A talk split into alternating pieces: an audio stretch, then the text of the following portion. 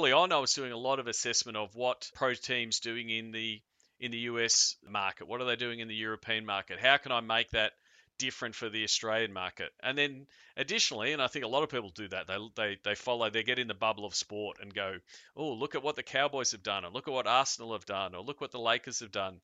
But then I also like to look outside of sports, like what's happening in music? How are they engaging with fans at a live event? What, how are they doing it differently? What would be the sports version of that?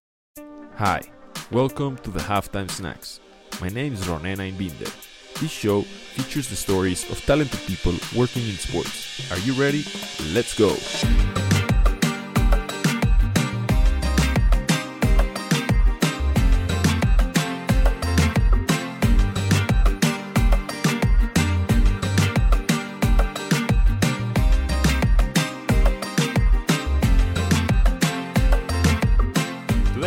Snack features an extraordinary and unique guest. I highly doubt there's anyone out there with such a well diversified curriculum in the sports industry as his. He's the founder of Sports Geek, a platform that helps teams, leagues, and athletes expand their businesses and generate more revenues through digital strategies. He's also the founder of SG Esports and owner of League of Legends professional team Gravitas. He's widely famous for hosting the Sports Geek podcast since 2014, where he talks about digital marketing and the different applications of technology in sports. His area of expertise lies in the intersection between brand management, digital marketing, and technology. Nevertheless, he can provide insights around any topic on the sports and esports industry. Our guest is an entire polymath of the industry, and I can't wait to learn from him. So, without further ado, ladies and gentlemen, Sean Callanan. Oh, thank you very much, uh, Ronan. I think you should be my hype man. Can I hire you to introduce me everywhere? That's terrific. Man, it, it, would be my pleasure. It's an honor to host you. Thank you so much for taking my invitation to the halftime snacks. You're a legend, and I'm so happy to have you here, and I'm sure the listeners will be happy as well. So, I want to start off by talking about how you see yourself in the future, and I want to ask you specifically when you look forward to what you aim to achieve in your life what do you want your eventual Wikipedia page, which I actually didn't find. I thought I was going to find the Wikipedia page about you, but not yet. Yeah. But I'm sure I'm sure in the future we'll find one. Uh, what do you want the Wikipedia page to say? Uh, yeah, Wikipedia. That's still on the bucket list. Um, uh, it was something actually. Uh, uh, I was at a conference in Montreal, uh, run by C2. Uh, I was sorry, the conference called C2. It was run by the guys from Cirque du Soleil, and I was lucky enough to go through a workshop with the people that design the Cirque du Soleil shows, and they and they they started to dive in on the why of a show, and then they in the workshop they said that they started to do the why of you and why you're here and what are you trying to do, and being really big and bold. And so I've still got the piece of paper over there on my uh, on my on my board, and it was and this was 2018. Um, I wrote down um, I want digital to be the number one revenue driver for sports by the by the year 2030. Um, and then they said, you know, what's the why? And I wanted to be recognized as one of the digital forefathers for the sports digital industry.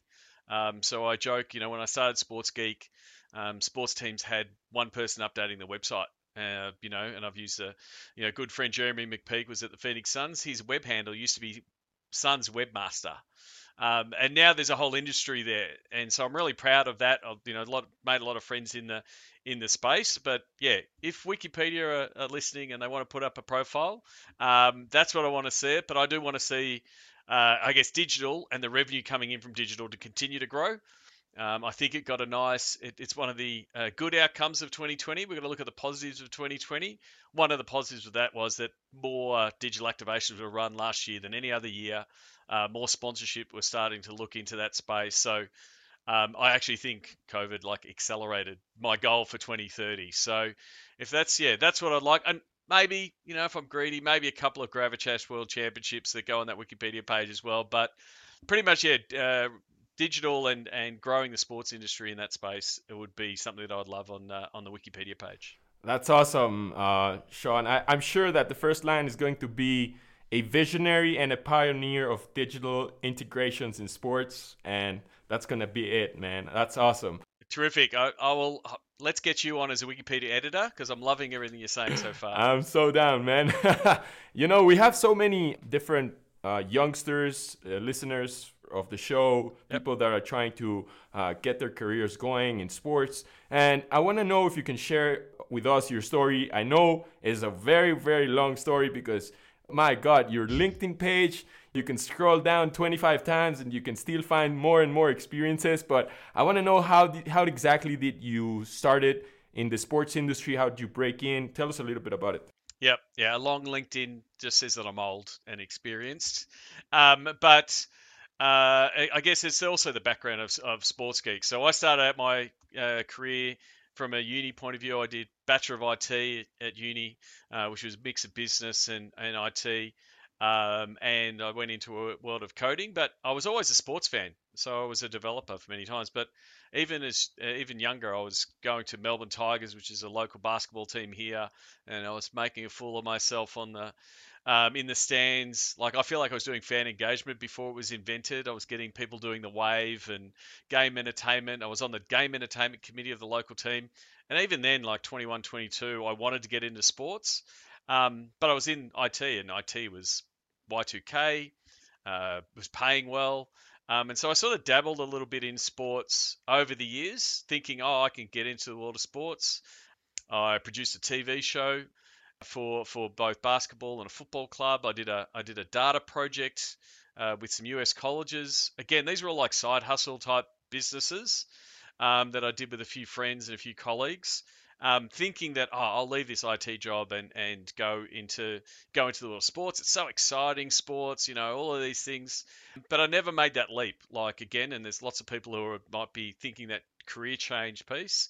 And then 2009, um, I sort of en- ended up uh, finished up at a job.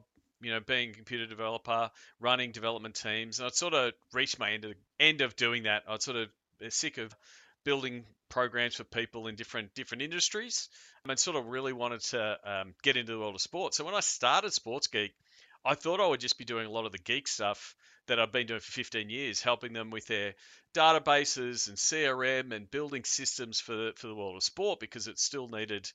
Um, I thought it needed some help. Um, like I was a frustrated sports fan, getting terrible emails and not really communicating with me right. And um, so when I started, I started looking at that and started talking to different teams, but looking what they were doing in that comms and digital space. And you know, a few little, a few, a few platforms were just starting to rise. Then Facebook, Twitter, Instagram, they were starting to grow, and the sports teams were starting to dabble in them. And so my tech skills and my geek skills gave me enough insight to go, well, this is what you know Mr. Zuckerberg's doing over here. This is what Instagram's trying to do. So I started advising, telling teams, well, hang on, you've got to start talking to the fans using this tone and and leveraging these platforms because there's fans all active and social on these platforms, and the teams weren't quite understanding it. So early on, I was really applying those those skills that I'd learnt in a 15 year IT career um, to say, hey, this is what you should be doing in this digital space, and so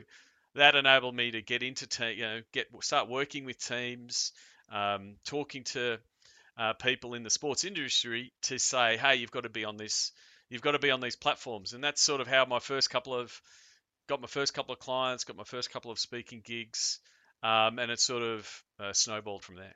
Would you say that the side hustles that you mentioned, that you produce a few events and uh, uh, TV shows around sports, would you say that that was kind of like the bridge that started to uh, fill the gap between IT and your knowledge in sports, and then how you came up with the creative idea of serving clients from Sports Geek in that way? Would you say that has something to do, or? Yeah, a, a little bit. Like, cause, cause I was always it was a bit of a yeah, sports was a passion. Like I love sports, love going to sports, um, and I thought there was a way to do it do it better. And so doing things like you know producing a TV show on um, on community TV and playing around with sponsorship packages or doing an assessment of fans was like, well, this, you know, and seeing that was successful, we just didn't get to the the next big contract. Like there was a few things that didn't quite, like we got a club deal and then the TV contract changed and every team got a, a TV show for free. And we're like, oh, we just did a whole deal to put a TV. So we had some misstarts,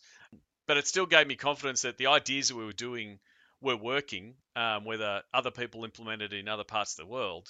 So the ideas were right. It was just a matter of keep throwing them out there. So, but it definitely gave me more insights into the world of sport.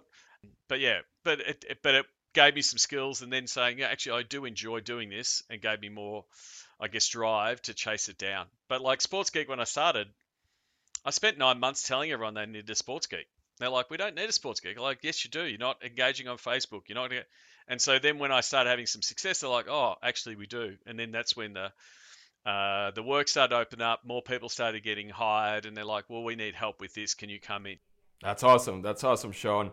Thank you so much for sharing. That's very inspiring, and I'm sure that many of the up and coming uh, talents in the industry probably would understand that if you have some side hustles in the sports industry, if, if you're doing a podcast or if you're writing about something, it can also help you build some reputation, build your network, and then arrive to that moment like yourself that you were able to create Sports Geek and then be able to communicate that to all the people that you already know. Yeah, I mean, it was funny. It was funny because like I was producing content, I was blogging, I was you know hadn't done podcasting at that point, and so I was just sort of saying this is what I think, and people were watching it.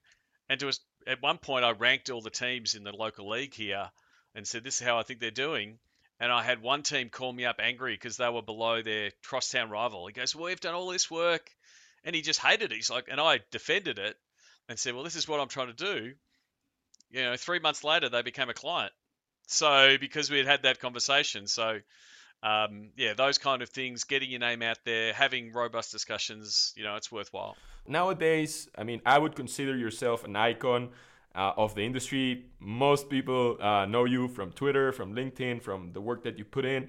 But I want to know what are the primary sources of inspiration or what mental models do you use to deliver creative work and, and stay on top of the game and Yep, so I think there's a couple of couple of pieces like yeah, one of the phrases I use on the podcast a lot and it sometimes creates controversy, some people don't like it, but it's is steal steal with pride, right? Like um, if you see cool things being done in different parts of the world or different industries, like it's only you know there's a twist and how can you do it for your fans. So early on, I was doing a lot of assessment of what um, what are the uh, pro teams doing in the in the US uh, market? What are they doing in the European market? How can I make that different for the Australian market. And then additionally, and I think a lot of people do that, they, they, they follow, they get in the bubble of sport and go, oh, look at what the Cowboys have done, or look at what Arsenal have done, or look what the Lakers have done.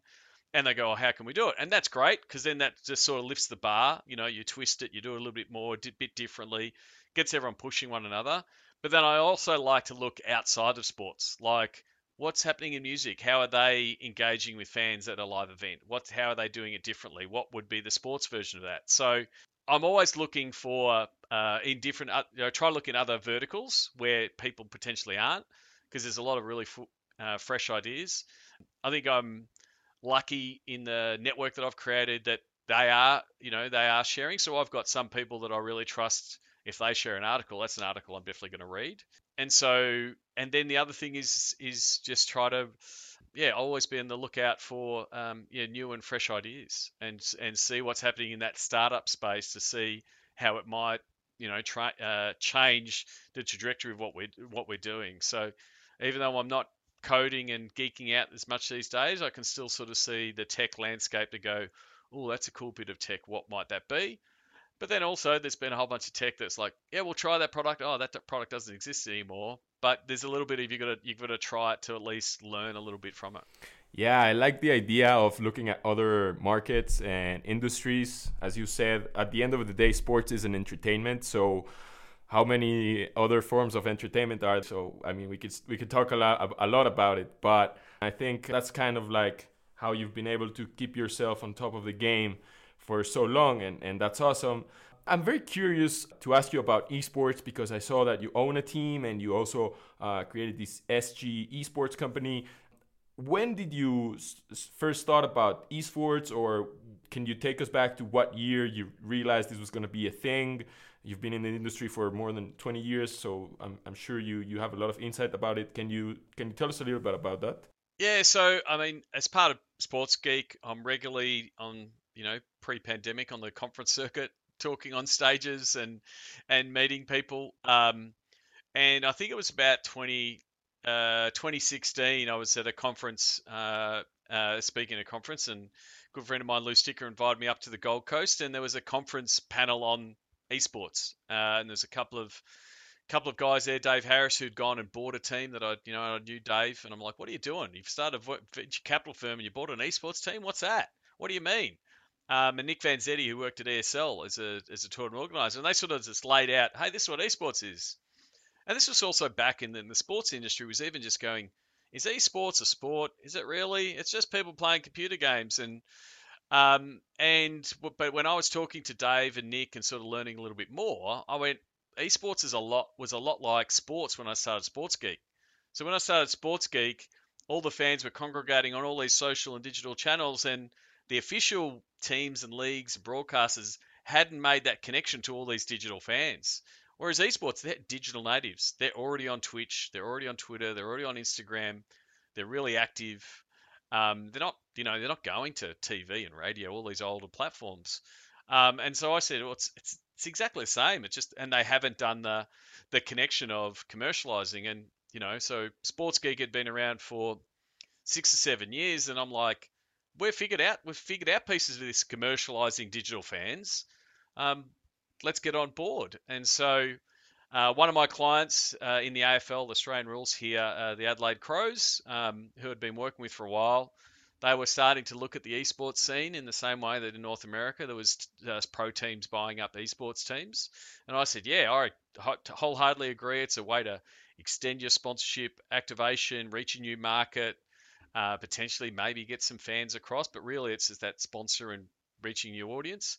And so I was, uh, I guess, advocating and being a bit of an evangelist for esports to say, I believe in the wave. It's long term. Like the people who, you know, I grew up uh, you know, watching the Detroit Pistons beat up on Michael Jordan, and I watched basketball when I was growing up, as I played basketball. Whereas uh, the kids of today, or the you know the youth of today, are watching and playing Fortnite and League of Legends and Call of Duty. So you know, I looked up and you know to to Isiah Thomas and Michael Jordan and Magic Johnson and those lot. Whereas you know, if you're a gamer, you're looking at Faker and and Ninja as a streamer, and you you, you know you're following that. So I saw that sort of trajectory and was saying, hey, if anyone else wants to buy a team or get involved with a team, let me know. I'd love to be involved in some way. So it was, yeah, probably 2016, 2017. Um, the good thing about a podcast is you can interview people and ask them a bunch of stuff. So I use my podcast to interview a bunch of people in the esports space um, to learn more. So interviewed um, uh, Brendan Donohue from the commissioner of the NBA 2K, some of the guys at Riot Games, Nigel Smart from Adelaide Crows about them buying an esports team. So it started giving me also insight into the bit of the behind the scenes of, of the industry. Um, so yeah, so then I think it was in 2018, Riot Games came to me and said, "Thank you for telling everyone about esports and League of Legends esports. Can you help us find someone for the spot in the league?" And I said, sure. And so I helped them build out the tender, and I went, hang on. I sort of told everyone I, you should get in, so I put my hand up and applied for the tender.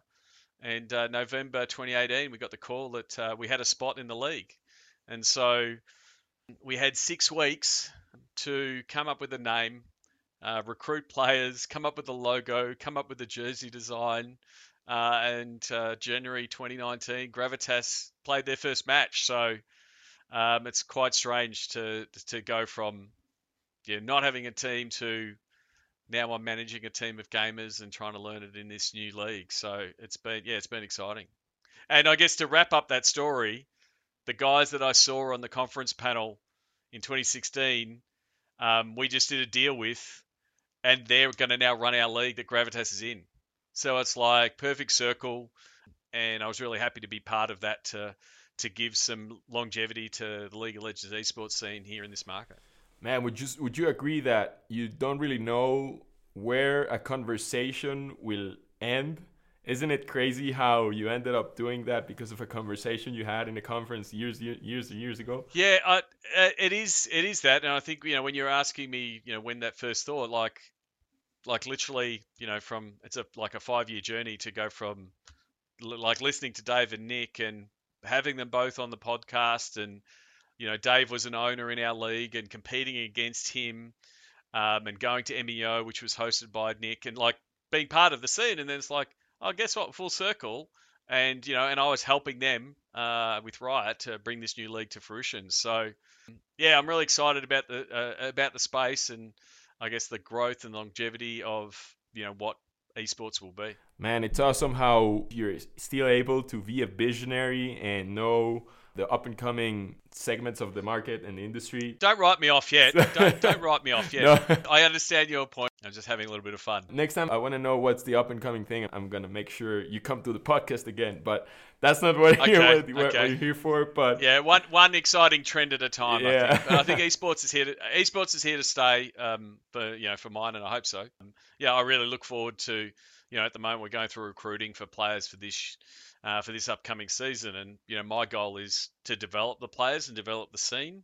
Um, like I want to see, and I'm really really happy. One of one of the guys that played in our first year just played a played a match uh, this morning over in North America. So like that's amazing that someone that had his rookie year with us two years ago is now playing in North America. So my goal is one, hopefully Gravitas is successful, but I would love to see you know former gravitas players playing all around the world because then that says what we're doing here is is is right. And then and then it allows people to go oh where did you come from? Oh i came from gravitas. And whether you're in mexico or detroit or london you can be following gravitas. That's sort of the goal.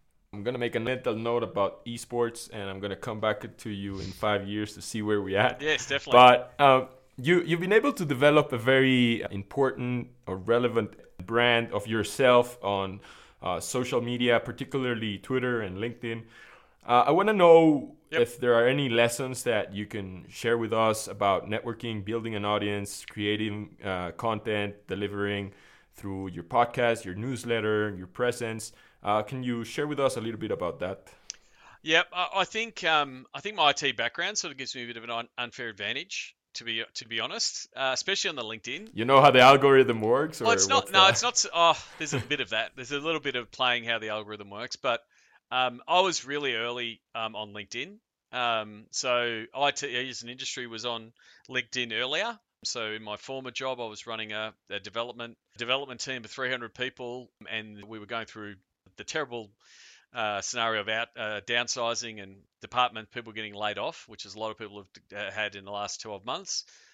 But I pretty much rallied everybody and said, look, there's 300 of us. Let's all get on LinkedIn because in three years' time, we'll all be in different places and potentially we'll be able to give each other a hand. And so I saw the early value of LinkedIn, of that, the power of the network. And so when I started Sports Geek, I really pushed hard into LinkedIn to make the appropriate connections, um, especially in the US market, where I think US market is more open to be, to networking people with interesting ideas. And so I did a lot of work there, reaching out to people, telling people what I was doing, being interested in what they're doing. I think it's key to be like two things: be interested and interesting. Um, you can't just be one. You can't be one or the other. You've got to be both. So you've got to be interested in what they're doing uh, and sort of and be engaged with what they're doing, but then also bring something. So also bring some value to to them. So if it's you know whether it's someone you're you know is at your same level or it's someone above you or someone below you, it should it should be both. And then the other part has been, I guess, closing the loop on those in real life connections. So going to a lot of conferences, a lot of networking events, doing a lot of virtual stuff in the last 12 to 18 months. Um, platforms like Lunchclub have been really good. Uh, we ran some sports business Zoom calls all last year. We, I hosted about 70 of those, just inviting the industry that was all working from home, and we didn't know how this thing was going to pan out. Uh, so making those in real life connections, uh, then that solidifies uh, the social connection. Um, so if you're, you know, flicking through your feed, if I see Shane Harmon, who's a good mate of mine, who I effectively met via Twitter, but now I've been, been to multiple conferences we might only see each other once or twice a year because he lives in New Zealand, I'm in Australia, and we normally only meet in America. But we're always following each other and have a closer connection on social. So it's about, yeah, it's great you can go follow a stack of people, but it's really making a connection with someone to go, oh, I'm going to stop every now and again to read or reply. It's been really important. And then that's helped, like building that work has helped the content I've put out, whether it's the podcasts um, or, or speaking and those kind of things um, has been really important. Yeah, I love how you mention trying to make it more human, humanizing the interaction, else you just feel that you're talking to a machine. And I think that's one of the reasons why you can also drive engagement like some of the big names in the industry do. Um, and I think that's great. Sean, I want to ask you now about uh, Sports Geek, the company that you currently run. I want to know if you envision any pivots in the business model in the next 10, 20 years. And if you do, then in what ways do you think it will change? Yeah, I think I think there's um, so we've got a process digital to dollars that helps fan helps rights holders, teams, leagues, athletes understand how to take their audience and make money. And so it's know your audience, know your content, know your distribution, know your value, know your pitch, um, to sort of what that sponsorship piece looks like. And I think that know your pitch is going to be where the most of the change happens. So I think we're going to go from, hey, take your logo, put it on my jersey or put it on my content, um, and say thank you, and I'll write your report, to um, to more of a media buying and a performance model. So people will buy, they'll still do the sponsorship, but it'll be valued at a at a media uh, buying type of, of of and media selling type of option. So here's three hundred thousand dollars that we're putting um, into your content, and it's tracked and measured. So it's it's the same as buying an ad on TV or digital via programmatic. So I think there's that piece. So sports sponsorship activations will become more media buying, and then I think there'll be more performance stuff. So instead of doing a deal with a, a car company, and again they just give you a bag of money and you put their logo and you get a picture with a player in front of a car, um, there'll be more incentives and more uh, push to say how many cars did you sell, how many test drives did you book, which I think there is a big upside and a big a big opportunity for the world of sports if they get that right. So I think that's where there'll be more innovation in that space, and I think some of the already some of the teams are starting to do that in helping you know sponsors sell um, because that's where the sponsor the, the sponsors will be far tougher on where they're spending money. And if they can if they can spend money and know they're getting a result, they will continue to spend money. So it'll all come down to how well you know your fans, the data you've got, and be able to hit the right fan with the right offer uh, to be able to get success there. But that's where I think it'll be, and you know, it goes back to the digital being the number one driver in sports. Like if a sports team can say we've got a million people in our database, we're not going to send the email to everybody but there's 40,000 people that are ready to buy that car. We're going to send it to them and look at that. 2,000 people bought a car. Like um, that kind of data science and marketing and is going to be crucial uh, going forward. Yeah, and I believe that also the introduction of microtransactions powered by blockchain technology will be able to measure, as you said, uh, by this specific number even if it's like after a few decimals of how much interaction a certain post made or how much how much money did you spend on an actual ad based on on on engagement and on fan interaction. Am i right? Do you see do you see that also combining? The, yeah the measure the measurement and and knowing where your money has gone um, is getting better uh, all the time. And so there's there's parties out there now that are, that can tell you you know what a tweet is worth or what a post is worth um, that's just going to get better across social, digital, all the live streaming. Like if you're looking at a OTT service or a Twitch stream, what's happening in that right corner? Um, how often are people looking at it? Are they clicking on it? Like all of that data, full, you know, running down that digital tracking uh, rabbit hole. Uh, the more that you can explain to a, a, buyer that this is what you bought, and by the way, this is what we delivered, uh, the better it'll be. Because that's that's where you know if in our piece know your value has been the piece that's most sports go we don't know what to price this. And so um, for us it's an exercise of going well this is what we think it's worth. But really on the pitch side if you get the result that people want it doesn't matter how many facebook posts you did or how many instagrams you did if, if they if they sold all those cars or got those credit card sign-ups or um, or got that uplift in sales like that's what they want that's what their business is yeah and i think that most of the let's say athletes or not not athletes but maybe influencers or people with high followings there's this thing that you mentioned called know your audience i guess that i've read in twitter uh, about a story of a guy with probably 9 million followers that couldn't even sell 10 t-shirts. So it probably wasn't even a match. I guess that it's also a lesson for people, athletes, and influencers with audiences to know exactly who they're talking to and who can they match their potential sponsorships with. So that yeah, that's com- completely. Now I want to ask you uh, last and personal question, and that's more directed towards the listeners. And in in case you have a few practical recommendations, two three practical recommendations you could give to someone looking to develop their career in the business or technology side of sports, what would you advise them and why?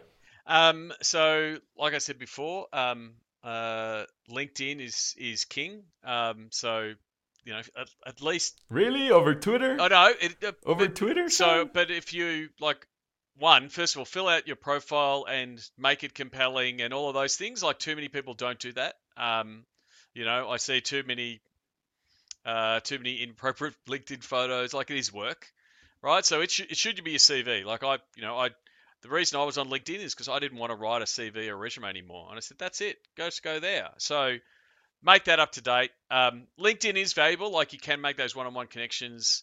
Uh, people, unfortunately, like because what Twitter is, there's not as many sports executives that there were on uh, when I started. Like when I 2009, 2010, there was a lot of people that were really approachable, but you get to a certain level of a C uh, C level executive, they're not as active. So there's a lot of people that aren't active on Twitter, unfortunately. You can still make it. It does have some really good um, uh, groups in different verticals. Like there's a sports creative, all the designers. They seem to still be on Twitter, um, and a lot of the digital folk are. But like the, you know, if you're trying to get into commercial or events, they might not be on there. So. Um, so it's really, you know, I think LinkedIn is valuable, but it's really embed yourself in the scene as much as you can. So if that is uh, going to net, you know, finding out, going to networking events, um, contributing or being a part of some online events. Like I said, our Sports Biz Zoom calls, we had a really wide selection of people turning up. Some were C-level execs and managers, and some people were students who were just coming in. Um, back to that point of be interested and interesting. Always try to deliver value. Like especially when you ask. Like if you want to ask someone uh, hey, can you tell me about the industry or can I have an informational interview or those kind of things?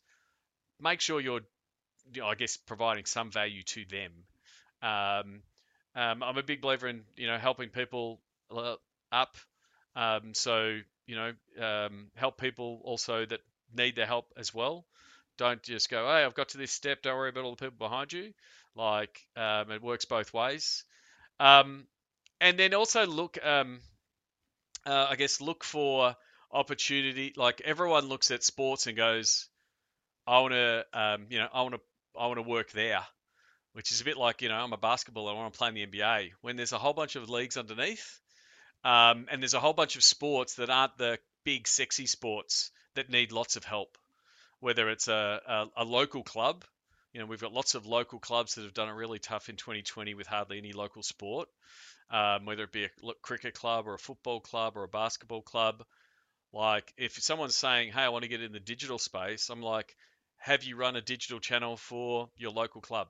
Because they need help, and you can do whatever you want. Like, you can just take it off the 62-year-old club president and say, "I'll run the Twitter and I'll run the Instagram," and it's your own play plaything. Um, and so, if you know, if someone says, "Who should I hire?" I'd be like, "Well, look at that person. They're doing really cool things with a local sport that's really hard. So that's what I'd, I'd be looking at that because it, it get, allows you to build out your portfolio um, without, you know, being right there. Because if someone says, here you go, there's the, you know, there's the Lakers Twitter account and you've never done it before, like it's really nerve wracking.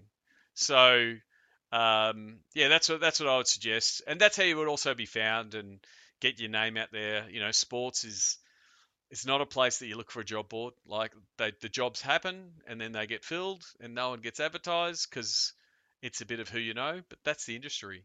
Um, so you've sort of got to bed yourself into the scene in some way or another. Um, and yeah, conferences and networking is networking events are a good one. Hopefully when they return. Awesome, Sean. Uh, where can the listeners find you? Well, if I, if they can't find me, I've done a terrible job as a marketer. Um, but uh, if they Google Sean Callanan, they'll find me. Um, Sports Geek HQ is the website. Uh, Sports Geek on most channels. My name is my social handle on most channels. Um, but yeah, if you yeah, if you can't find me, then I don't deserve to be found. So that's just me putting uh, uh, putting a high bar on on my own marketing. But yeah, Sean Callanan on most platforms will find me. If you can't find Sean, let Sean know because then he'll know that he's doing something wrong. Exactly, exactly. well, Sean, I think that's a great place to wrap today's conversation. I want to thank you so much for coming to the halftime snacks and providing so much of your insightful and obviously uh, well uh, developed experience in the industry. Man, you're an absolute legend. You're an inspiration for all my listeners and for me as well. And man, hopefully we can meet up sometime in the future in real in real life. But for now, thank you so much for coming to the Halftime Snack.